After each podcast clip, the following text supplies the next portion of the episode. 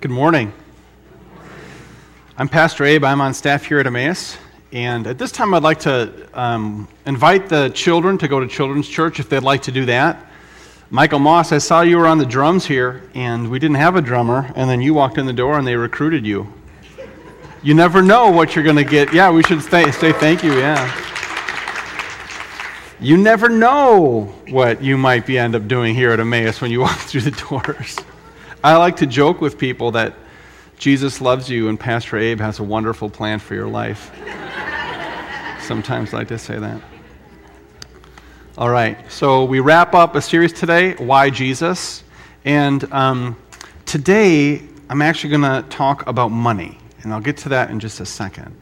Next week we'll start a new series still kind of workshopping the title, but something like heart work or overflow of the heart, where Jesus says it's out of the overflow of the heart that the mouth speaks.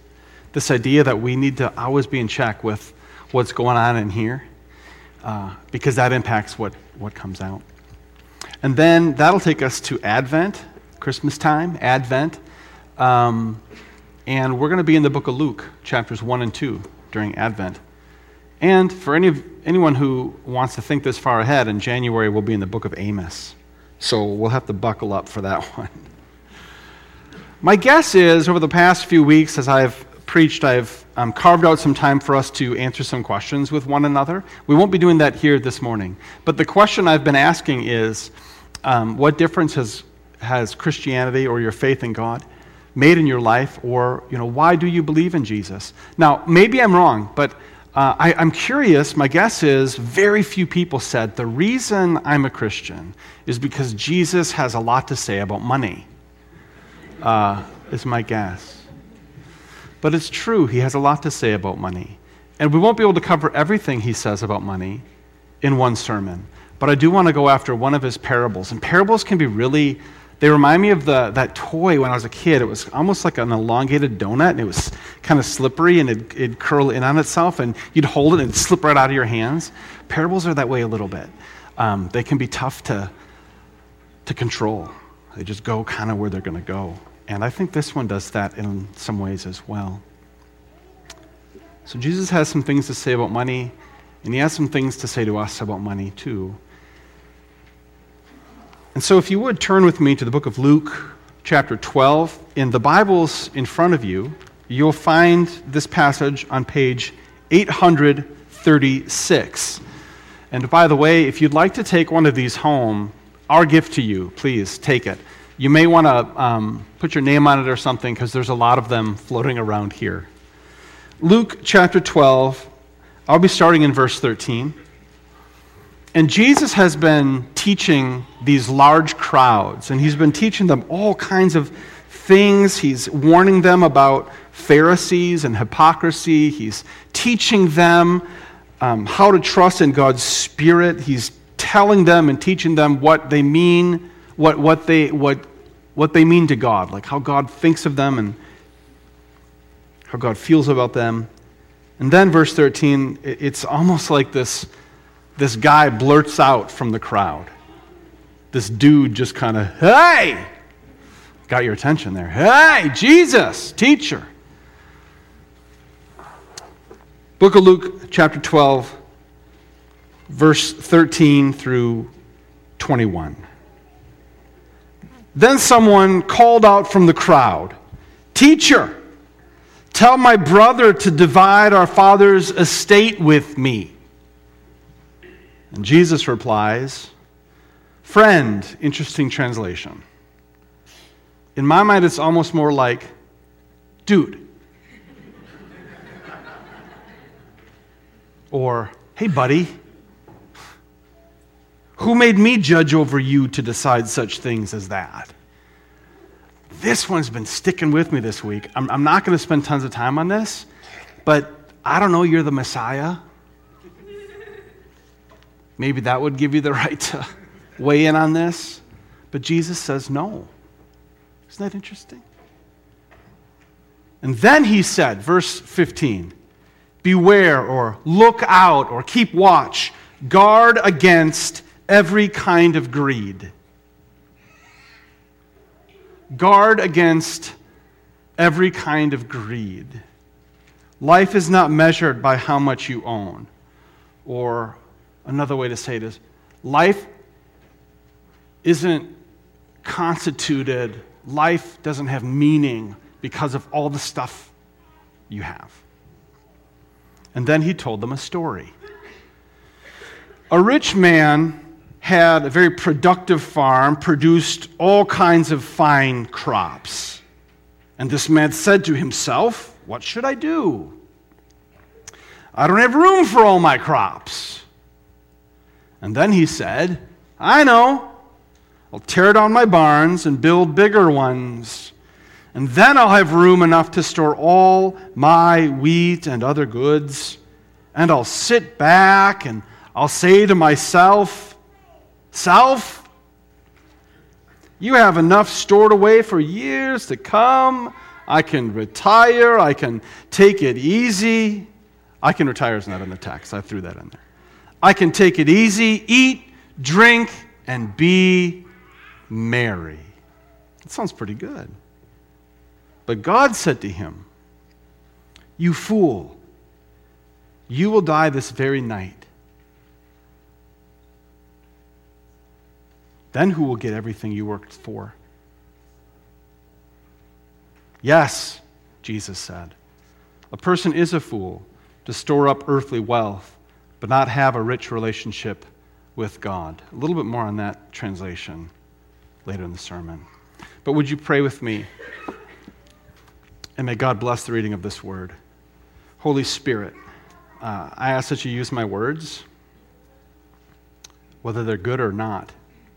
I ask that you'd use them, please. That you'd speak to our hearts about our possessions, about our income, about our money. That we might not miss what true life is, given to us by Jesus. We don't want to miss that, God. I pray these things in His name. Amen.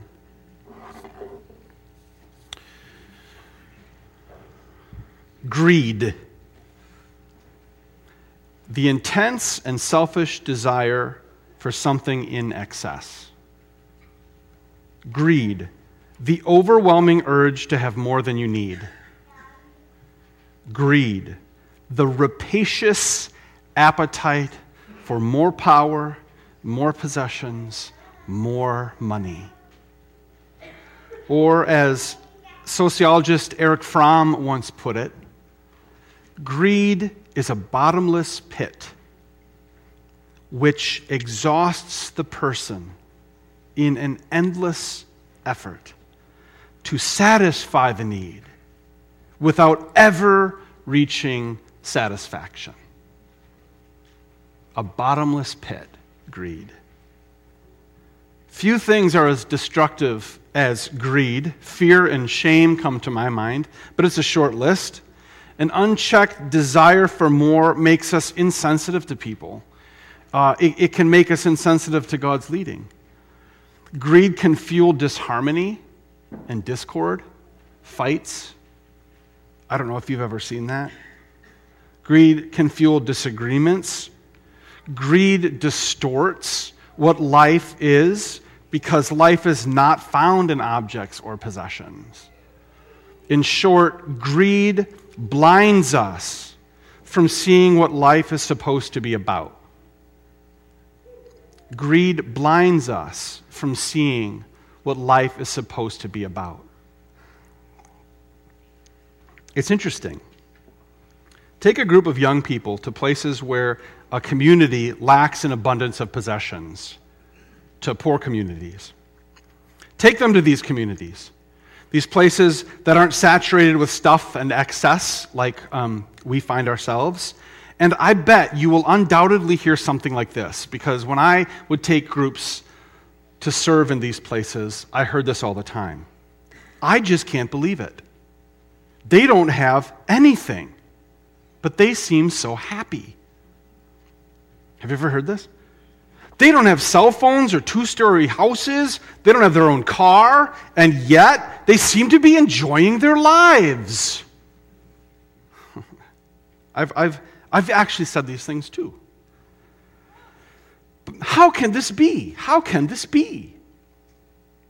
Well, Jesus tells us right here it's because stuff doesn't bring life. And yet we're shocked when we see it happening. Shocked. So many buy the lie, and the lie is this the more possessions we have, the happier we'll be. And this is not true.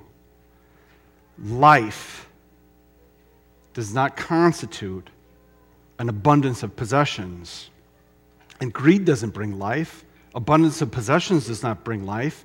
And yet, so many of us kind of believe that it does. And so we're shocked when people don't have a, bunch of stuff, but they've, they've clearly got life. Remember that old show, uh, Lifestyles of the Rich and Famous? People with gigantic mansions and private jets and champagne wishes and caviar dreams. I actually practiced that in an English accent, and it was so poor that I said, I'm not even going to try it. You watch this show, something like this, and you think, that's life! There it is. Oh, if only. Except the problem is, it's not life. It's not. Nothing about that stuff constitutes what God calls life. Life actually is found in relationships. It's found in communities where we share and we share food, we share time, we share stories, we share grief, we share joy, we share laughter, encouragement. And this has nothing to do with the excess of our possessions. Furthermore, true life is found in a relationship with God. The one who brings meaning and purpose and joy and peace and who reminds us that God made us. And God does not make mistakes. And to make this point come to life, Jesus tells a parable about this really, really rich farmer, right? He has this bumper crop, and his barns aren't even big enough to hold everything. I'm tearing them down. I'm going to build up more uh, up to the sky and fill them up with potatoes and tomatoes and green beans and barley and wheat and whatever else he's been growing. So much so that I'm on easy street. says to himself, I have arrived. Now I can sit back and eat and drink and be merry. That sounds pretty good. Except that God comes to him at night and says, You're a fool. You're going to die now. And who's going to get all this stuff? And Jesus says, This is what it's like when someone builds up possessions for themselves but does not have richness in God. It reminds me of that Alanis Morissette song. I'm going to date myself at this point of the sermon. Remember that old tune? An old man turned 98. He won the lottery and died the next day. If I had a pencil, I could sing Alanis Morissette in a sermon, bucket list, excellent. An old man turned 98, he won the lottery and died the next day. That's what it's like for a person to build up wealth for themselves and not have any riches in God.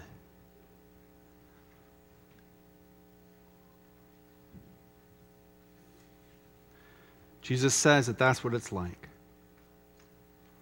And I know that our translation here says, uh, what does it say? Not to have a rich relationship with God. But I've been challenged by the Spirit this week. I don't know how this will land on your heart. Later in this same chapter, the same teaching, Jesus goes on. He talks about not having anxiety about possessions, not to have anxiety about what we're going to eat tomorrow. And to an audience that Jesus spoke to, these are very real needs. And then he goes on and he says this, verse 33 Sell your possessions and give to the poor. This will store up treasure for you in heaven. And the thing that the Holy Spirit said to me was this that's what I mean. How do you build richness with God? Well, take the investment money and give it to the poor. Take the money, give it to the poor. That, Jesus says, is how you store up treasures in heaven. And so, it's not that the story is saying, don't be rich at the expense of a relationship with God. The story is saying, don't build up wealth at the expense of giving to the poor. That was the challenge I was given this week. Invest here, invest with the needy. This makes us rich with God. Greed can be true in an individual's life. I got time. But it's also true that greed can happen in a group. Greed can be true in a family. Greed can be true of a nation. And greed can be true of a church. I don't think we're a greedy church. But Jesus says to watch out for it, guard against it, guard against greed. When I read this, two images came to my mind. The first was um, so I played basketball in high school. I was an okay uh, scorer, but I was a good defender.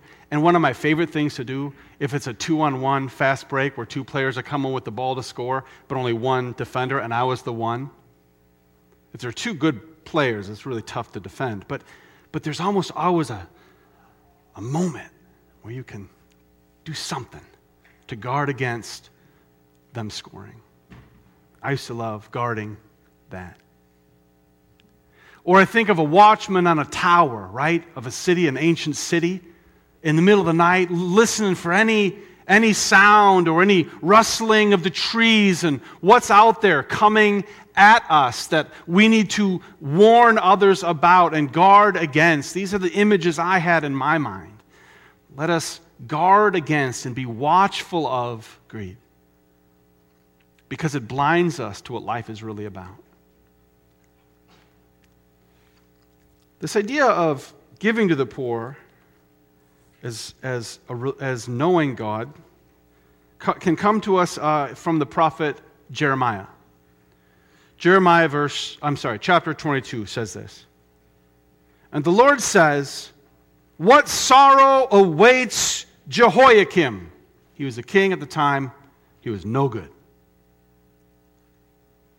Who builds his palace with forced labor and, and you build injustice right into the walls. You make your neighbors work for nothing, you don't pay them for their labor. And the Lord says, I will build, you say, sorry, I will build a magnificent palace with huge rooms and many windows, and I will panel it throughout with fragrant cedar and paint it a lovely red. Sounds beautiful. But a beautiful cedar palace does not make a great king, Jehoiakim. Your father, Josiah, he also had plenty to eat and drink, but he was just and he was right in all his dealings. And that is why God blessed him.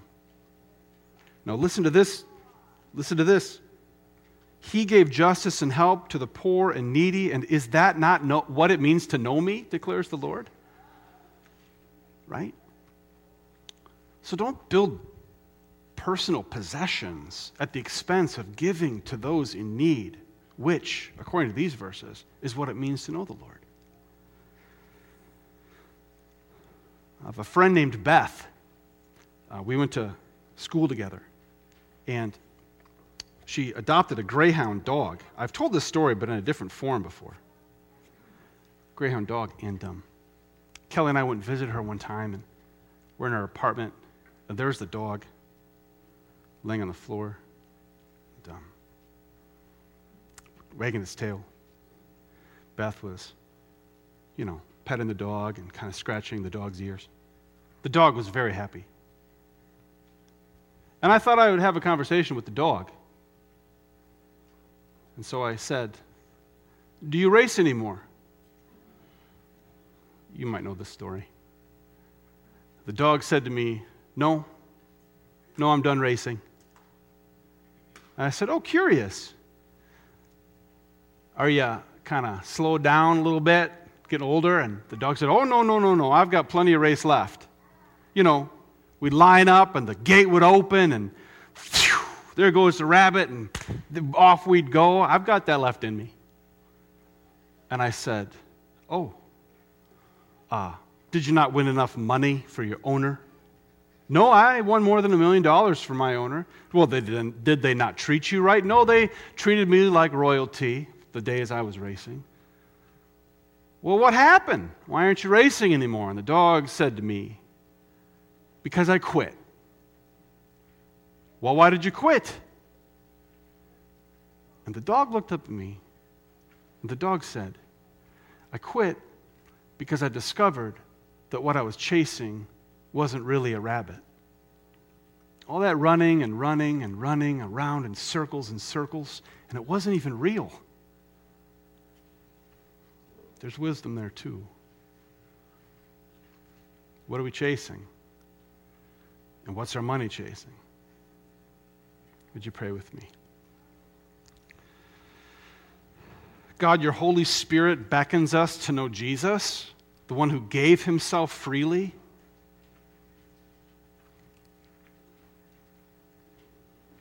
Gave himself to us freely.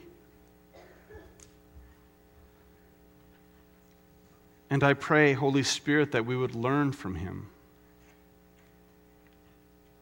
That we would learn from him. And Holy Spirit, whatever work you want to do on our hearts right now, about our pocketbooks and our bank accounts and maybe the debt that we might have, I pray that you would lead us and guide us in these places. And that we would be reminded that you're after our hearts. And that you'll guide us and you'll lead us and you'll transform us and you'll change us, God. And so, right now, whatever worries we might have about money, would you meet us in those places, please? Would you guide us that we might be free to give and be generous? And I pray all these things in the name of Jesus. Amen.